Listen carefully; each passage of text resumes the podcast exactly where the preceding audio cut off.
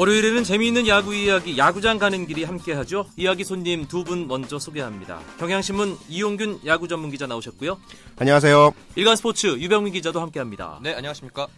프로야구계 십이월에 시상식이 끊이질 않네요. 이용균 기자. 그렇죠. 시상식이 계속해서 이어지면서 프로야구 감독들이 그런 얘기를 합니다. 이맘때가 되면 더 이상 스테이크는 못 먹겠다. 매 시상식마다 이제 밥이 나오는데 대부분 예. 양식이 많이 나오거든요. 어. 아, 그러다 보니까 이제 정말 질린다라는 말씀들을 하십니다. 사실 언론사가 주최하는 시상식도 있잖아요. 네, 두 분이 건의를 하세요. 네. 한식도 조금 간간히 섞어, 뷔페식도 좀 섞어가지고. 저희 회사는 중식을 줍니다. 괜찮다. 굉장히 좋아하십니다. 네. 예. 시상식에 가보면 유니폼 입었을 때와는 달리 정장을 말끔하게 빼입은 선수들의 모습을 볼 수 있잖아요. 네. 내일은 뭐 골든글러브 시상식도 있고. 그렇죠. 근데 정장 입었을 때 누구지? 하게 되는 그런 선수들도 있죠. 네, 진짜로 선수들이 워낙 운동으로 몸이 다져졌기 때문에 정장을 입으면 태가 정말 좋습니다. 네. 특히 오늘 같은 경우에 깜짝 놀랐던 게 제가 일구일 시상식 다녀왔는데 노경훈 선수가 수염을 깎고 나타났어요. 오. 처음에 못, 못 알아봐가지고 지나치니까 저 붙잡더라고요. 그래가지고 깜짝 놀랐죠. 근데 아. 수염을 깎으니까 더 어려 보였습니다. 아, 노경훈 선수는 그럼 수염에서 힘이 나오는 건 아닌 것으로 아닌 것으로 판명했습니다. 예. 어, 선수들이 시상식 되면 의상이 아무래도 주목을 받으니까 신경을 쓸 수밖에 없잖아요. 네.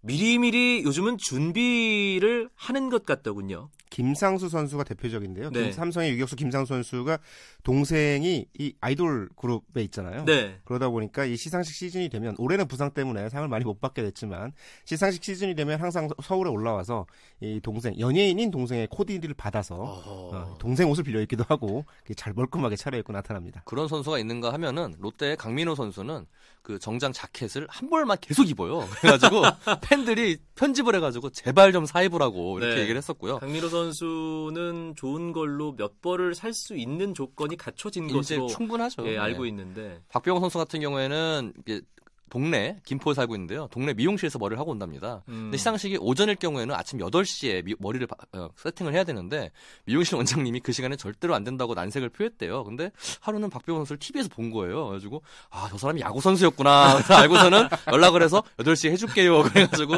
여덟 시에 머리를 받고 나온답니다. 정말 야구에 관심이 없으신, 없으신 원장님. 원장님이셨죠. 예. 예. 유병민 기자가 얘기한 대로 오늘 일구 대상 시상식이 있었고요. 네. 내일은 골든글러브 시상식이 예정돼 있는데 일구 대상 오늘 뭐 상의 주인공들은 누가 누가 됐나요? 뭐 일구 대상에는 박찬호 선수가 아, 이제는 은퇴를 했죠. 네. 네, 박찬호 전 선수가 대상을 타게 됐는데 지금 미국에 있는 바람에 박찬호 선수의 부친이 대신 음. 수상을 했고요. 네. 어, 코치상의 차명석 코치, 심판위원상의 최수원 심판, 그리고 우수타자상에는 뭐 당연히 박병호 선수, 그리고 우수투수상에는 손승락 선수가 상을 받았습니다. 네, 일단 어, 연말에 시상식이 참 많은데 네. 가장 큰 관심이 쏠리는 시상식이 바로 내일 벌어지는 골든글러브 시상식입니다. 네. 일단 현장 규모가 해가 갈수록 커지는 느낌이에요. 케이비오가 한국야구위원회가 갈수록 이제 그 축제 분위기를 즐기려고 하는 시상식을 만드는 것 같아요. 특히 이제 골든글로브도 마찬가지고 시즌 전에 열리는 미디어데이도 팬들을 초청해서 약간 토크쇼나 이런 식으로 사인회도 하고 되게 다양하게 즐길 거리를 보여주고 있거든요. 네. 골든글로브도 역시 팬들을 초청해서 공개적으로 진행을 하고 음. 또 지상파 중계까지 있다고 합니다. 그만큼 이제 프로야구가 그만큼 국민 스포츠로서 대중에 가까이 가려고 노력하는 것 같습니다. 네, 토크쇼 분위기 이런 것도 제가 잘 이끄는데 네. 저는 왜 그런 미디어데이나 없었죠? 시상식엔 네. 섭외가 안 되는지 어, 모르겠고요. 일단 예, 내일 골든글러브 각각 포지션의 주인공이 어, 누군가 누가 될 것인가 그 부분이 관심사인데 일단 그 수상자 선정 과정은 어떻게 되는지 이용균 기자가 정리해 주시죠. 일단 한국야구위원회 케이비오가 각 포지션별로 후보자 명단을 간출입니다. 그때 매년마다 후보자 숫자를 어느 정도 일정하게 유지하기 위해서 기록은 조금씩 바뀌거든요. 네. 기준 기록은 조금씩 바뀌는데 포지션별로 한 서너 명 정도의 후보자를 만들어서 후보자 리스트가 생기고요. 그 후보자들을 대상으로 미디어 관계자들의 투표가 이루어집니다. 미국이랑 좀 다른 부분인데 국내에서는 뭐 신문이나 방송, 각종 중계진 등 미디어 관계자 한 삼백여 명에서 사백여 명 정도의 온라인 투표 득표를 통해서 최다 득표를 한 선수에게 상이 주어집니다. 엠브이피 신인왕 투표보다는 범위가 더 넓은 거죠? 그렇죠. 엠브이피와 신인왕은 어, 한국야구위원회를 출입하는 야구기자들의 어, 협회가 있거든요. 야구기자협회를 통해서 투표가 이루어지고 골든글러브는 이게 확장이 돼서 중계진, 방송 관계자, 미디어 관계자를 다 포함한 어, 미디어 관계자로 확장이 됩니다. 네. 올해 일단 후보들은 다 정해졌고 네. 투표도 모두 완료가 됐습니다. 네, 그렇습니다. 내일 과연 뭐 뻔한 음, 포지션도 있겠지만 누가 수상자가 될지 예측이 힘든 포지션도 있잖아요. 경쟁이 가장 치열한 곳이 어딘가요? 그게 골든글러브의 묘미인 것 같아요. 언론사 시상식 같은 경우에는 대부분 수상자가 정해져 있기 때문에 다 아는 경우가 많은데 골든글러브는 정말 모르거든요.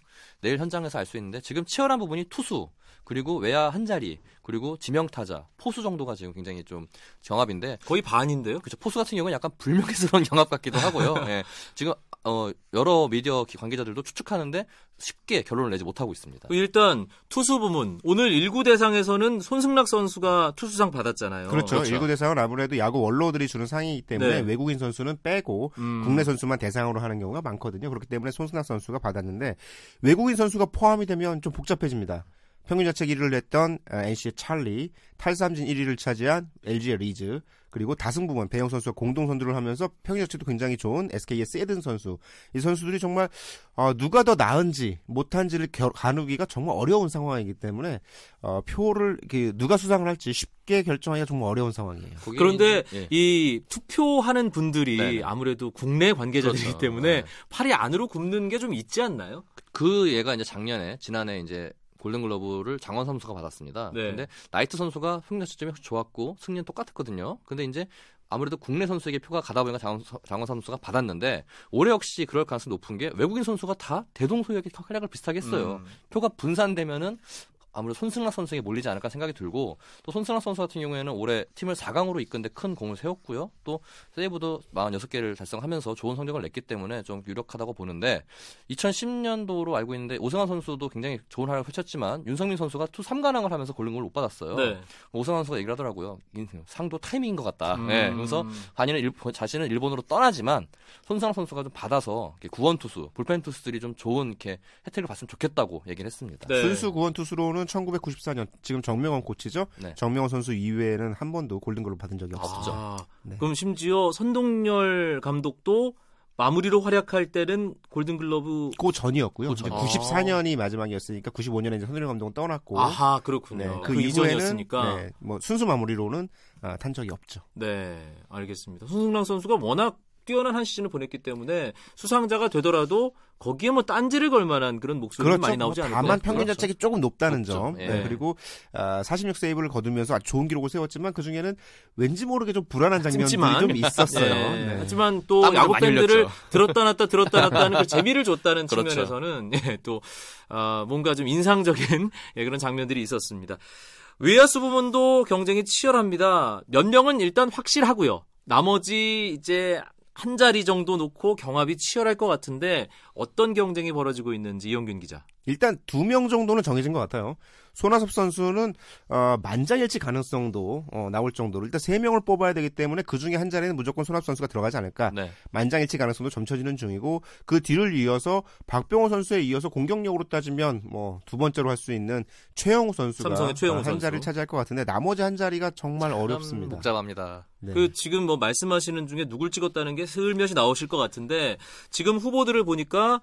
에, 도루왕인 엔씨의 김종호 선수도 네, 뭐 올라가도 전혀 문제가 네. 없을 것 같고 엘지의 사 강을 이끌었던 박용택 선수 그렇습니다. 그리고 두산의 자, 마지막 자존심이라고 할 수 있는 김현수 선수도 뭐 들어가도 하등 이상할 게 없는데 엔씨로 이적한 이종욱 선수이군요. 선수 예. 어떨까요? 글쎄 여러 가지 요소를 좀 고려될 것 같아요. 예를 들어서 개인 성적도 개인 성적이지만 팀이 사 강을 갔냐 안 갔냐도 꽤 많이 표, 표심에 영향을 끼치거든요. 그런 면에서 박용택 선수가 좀 많이 좀 가능성이 높다고 보는데 어떻게 보시나요, 기자께서? 어, 여러 가지 이제 표심들을 취재를 좀 해봤어요. 기자들에게 네. 어떻게 투표를 했는지 좀 물어보니까 손아섭 선수는 우익수잖아요. 최영호 선수는 좌익수. 좌익수고요. 그러다 보니까 자연스럽게 중견수 쪽으로 포지션이 좀 좁혀지고 그러다 보면 옛날에 그런 거 따지지도 않았던 양반들. 네, 박용택 선수 쪽의 수상 가능성이 좀 높게 점쳐지고 있는 것 같습니다. 네, 포수 부문은 유병민 기자가 아까 좀 불명예스러운 경쟁이라고 했지 않습니까? 네. 이유가 뭘까요? 일단 포수 후보가 지금 롯데 강민호 선수, 그리고 삼성의 진가병 이지영 선수 이렇게 올라가 있고 어, 나머지 한 명이 두산의 양의지, 양의지 선수인데요. 네. 올해 포수 기준이 바뀌었어요. 타율 이 할 삼 푼 이상의 선수들을 예, 후보로 올렸는데 그 이유가 선수들이 워낙 타격 성적이 안 좋았습니다. 네. 강민호 선수도 이 할 삼 푼 오 리에 그쳤고 양의지 선수도 비슷한데 또 진가병 선수는 타격이 좋지만 경기 출장 수가 그 타석 수가 굉장히 적어요. 또 안타까운 게 이지영 선수가 주로 주전 나왔고 진가병 선수가 백업으로 나왔는데 네. 이렇게 된다는 거는 한 팀의 그 주전과 백업에 났다는 거는 다른 팀 선수들은 그 백업만도 못했다는 성적을 남겼기 때문에 음. 올해는 포수가 누가 받든 좀 쑥스러운 골든글러브가 되지 않을까 싶습니다. 네, 알겠습니다. 월요일마다 찾아오는 야구 이야기 야구장 가는 길 경향신문 이용균 야구 전문 기자, 일간스포츠 유병민 기자와 함께 연말 프로야구 시상식과 관련된 이야기 나누고 있습니다.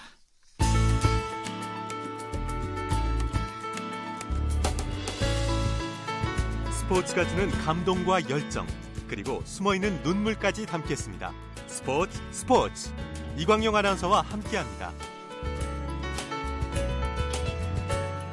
내일 있을 골든글러브 시상식 앞서 경쟁이 치열한 부문 투수, 외야수, 포수 알아봤는데 지명타자 경쟁도 의외로 상당히 치열한 것 같더군요. 이용균 기자. 복잡합니다. 네. 네. 뭐 지명타자 후보들이 크게 세 명이에요. 어, 전체 네 명, 최진행 선수를 제외하면 나머지 세 명이 격책, 격, 어, 격축을 벌이고 있는데 엘지 이병규, 네. 두산의 홍성은, 엔씨 이호준이죠. 세 명 다 정말 좋은 활약을 펼쳐졌습니다. 특히 이병규 선수는 최고령 타격왕을 차지하면서 타격 성적으로만 보면 이병규 선수가 가장 앞섰다고 볼 수 있거든요. 네. 하지만 이병규 선수는 지명타자로서 올 시즌에 선발 출전한 것이 오십육 경기밖에 안 돼요. 어, 그러다 보니까 진짜 지명타자가 맞냐 아, 라는 논란이 나오면서 상황이 좀 복잡하게 전개되고 있습니다. 네. 그러면 그 지명타자로서의 어떤 순혈 네. 그런 걸 따지면 홍성은 이호준 선수가 오히려 더 유리할 수도 있겠네요. 그렇죠. 거기에 이제 이호준, 이호준 선수 같은 경우에는 올해 그 엔씨를 창단 첫 해에 팀 승률 사 할 이상을 이끈 그런 주장으로서의 공로를 인정받고 있고 홍성은 선수는 또 포스트 시즌에서 좋은 활약을 펼쳤거든요. 이호준 선수가 좀 강조를 많이 했던 게 난 지금껏 한 번도 받아본 적이 없다. 항상 이승엽에게 밀렸다. 그래서 심지어 아, 골든글러브 네. 시상식에 한 번도 가보질 못했대요. 네, 오지도 아, 않았대요. 네. 네. 이번에는 꼭 기자들의 가고 마음을 싶다. 흔들 수 있는 예 그런 인간적인 호소인데요. 그렇죠. 근데 이제 기자들 여론이 정말 분분하기 때문에 마지막까지 알 수 없을 것 같습니다. 알겠습니다. 예 지명타자 수상자가 내일 정말 궁금해지네요. 갑자기. 네. 그때 정말 긴장이 될 것 같아요. 모두들. 그러니까. 네. 네.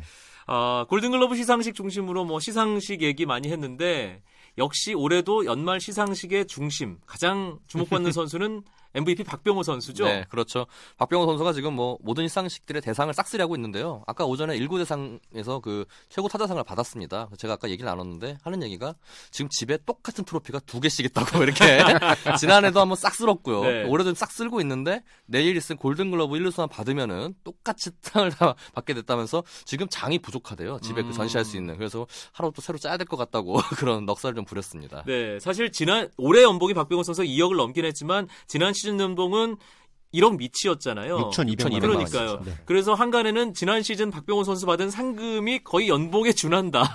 그런 얘기도 있었어요. 어, 실제로 그 정도 됐을 것 같아요. 넘었어요. 모든 상을 싹 쓸었으니까. 네. 네. 제가 알기로 박병호 선수가 올해 지금 지금 현재까지 받은 시상 상금이 팔천백만 원입니다. 그래요? 예. 다 따져봤더니 그럼 지난 시즌 연봉을 넘어간, 넘어간 거죠. 예, 넘어갔고 아... 내일 만약에 지금 또 아까 제가 알기로 그 방금 직전에 아까 오후에 카스포인트라는 그 시상식이 있었는데 거기서 또 천만 원을 더 받았어요. 그럼 구천백만 원을 제가 받은 상금 받았는데 네. 내일 골든글러브는 상금이 없답니다. 다 상, 어, 물건과 그 야구 용품과 상품권을 주기 때문에 네. 올해 박병호 선수의 상금은 구천백만 원이 되지 않을까 싶습니다. 네, 그 현물도 좀 그 금액으로 치환을 하면 그러면 일억 가까이 되는 거예요. 예, 찍겠죠. 예, 알겠습니다. 예. 사실 박병호 선수 상금 얘기를 했지만 이억 이천 연봉이 과연 이천십사 시즌에 얼마나 뛸 것인가. 이게 프로야구계 전체 초미의 관심사가 됐어요. 이용균 기자. 일단 분위기상으로는 두 배는 넘을 것 같습니다. 음, 사억 사천 이상. 넥센이 지금 네. 강정호 선수에게 삼억 원에서 사억 이천으로 올려줬고요. 손승락 선수에게 이억 육천에서 사억 삼천으로 올려줬거든요. 그러면 손승락 선수보다는 조금 더 많이 받지 않을까. 라고 한다면 일단 지금 현재 박병호 선수의 연봉이 이억 이천만 원이기 때문에 사억 사천만만 돼도 두 배로 늘어나는 거잖아요.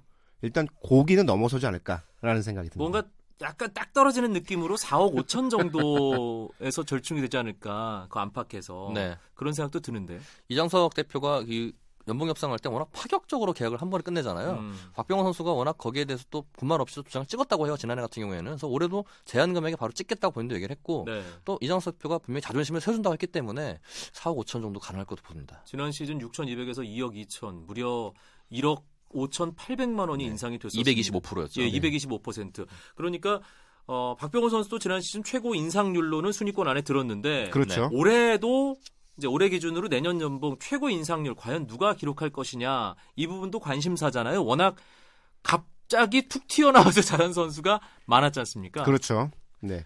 그러다 보니까 이 지금까지 최고 인상액, 최고 인상률 이런 것들 따져 보면 어, 최고 인상액은 이 강민호 선수가 이미 오억 오천만 원에서 에프에이로 연봉 십억 원을 채웠기 때문에 사억 오천만 원이 올랐잖아요. 아, 깨기 힘들겠네요. 굉장히 그렇죠. 많은 금액이 올라, 예. 올라왔고 금액 자체로는 굉장히 높은 금액. 물론 김태균 선수가 일본으로 떠나기 네. 전에 에... 사억 이천을 받았었죠. 네, 근데 십오억이 되면서 십일억 팔천만 원 인상을 받았습니다. 네. 이게 역대 기록이고요. 네. 역대 인상률로 치면은 류현진 선수가 데뷔 첫 해에 맹활약을 펼치지 않습니까? 그리고 그 이듬해 사백 퍼센트 인상을 받았어요. 아. 이천만 원에서 일억 원 일억으로 올랐죠. 네. 그 사백 퍼센트 인상률이 역대 최고 인상률입니다. 네. 올해는 가장 유력한 선수가 유희관 선수인가요? 아무래도 그렇죠. 이제 인상률 같은 경우에는 저연봉자에서 많이 이렇게 인상이 되거든요. 그렇죠. 유희관 선수가 올해 연봉이 이천육백만 원이잖아요. 그렇습니다. 네. 예.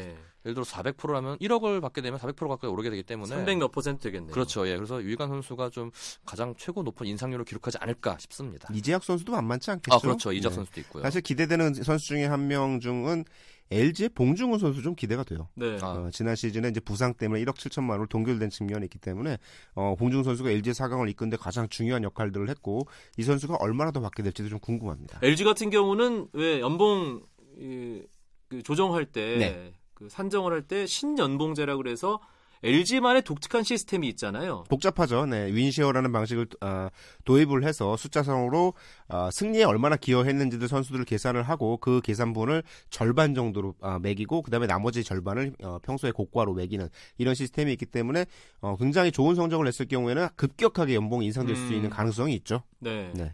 팀마다 그렇게 연봉을 산정하는 시스템이 따로 있나요?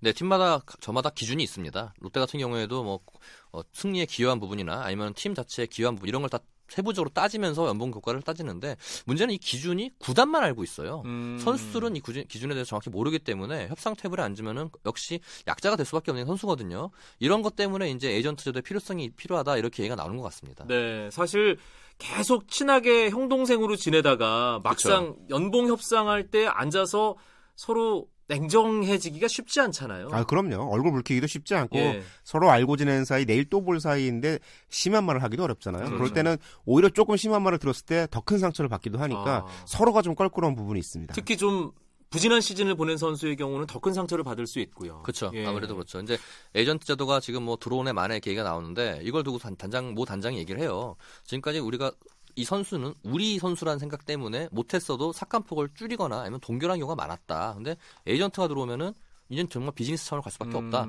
이것도 신중한 생각을 해봐야 될 것 같다 얘기하는데 그만큼 구단도 선수에 대해서는 최대한 아껴주려고 하는 것 같아요. 네. 네. 이런 정말 에이전트 없이 힘든 상황 속에서도 연봉 협상 정말 잘하는 선수들이 있잖아요. 아, 물론 있죠. 네. 네, 물론 있습니다. 지난 시즌에 김주찬 선수. 김주찬 선수 같은 경우에 정말 별명이 협상왕이라고 그러잖아요. 네. 그 이유를 들어보니까 테이블에 앉으면은요. 한 말도 안 한대요. 어... 안 하고 듣고만 있대요. 다 듣고 나서 잘 들었습니다. 다음에 뵙겠습니다 하고 나간대요. 그분 협상하는 사람 측에서는 답답해 미칠 노릇이거든요. 네, 이런 식으로 해서 자기한테 유리하게 끌고 간다 하더라고요. 굉장히 중요한 노하우죠. 그럼요. 일단 많이 듣고 말은 적게 하는 것. 음... 이게 협상의 기본인 것 같습니다. 내 패를 많이 보여주지 않는다. 그렇죠. 알겠습니다. 이 방송 듣는 선수 여러분 좀 참고하시면 좋을 것 같네요. 일반 분들도 마찬가지인 것 같아요. 아, 네. 알겠습니다. 오늘은 시상식과 연봉 관련 이야기로 야구장 가는 길 꾸며드렸습니다. 경향신문 이용균 야구 전문기자, 일간스포츠 유병민 기자 두 분 고맙습니다. 네, 네 고맙습니다. 감사합니다.